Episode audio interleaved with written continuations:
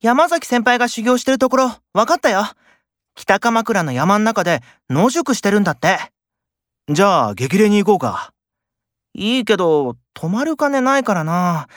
バイト先から前借りするかな。じゃあ、日帰りにするあ、助かるわ。なんか差し入れ持ってく競馬新聞とか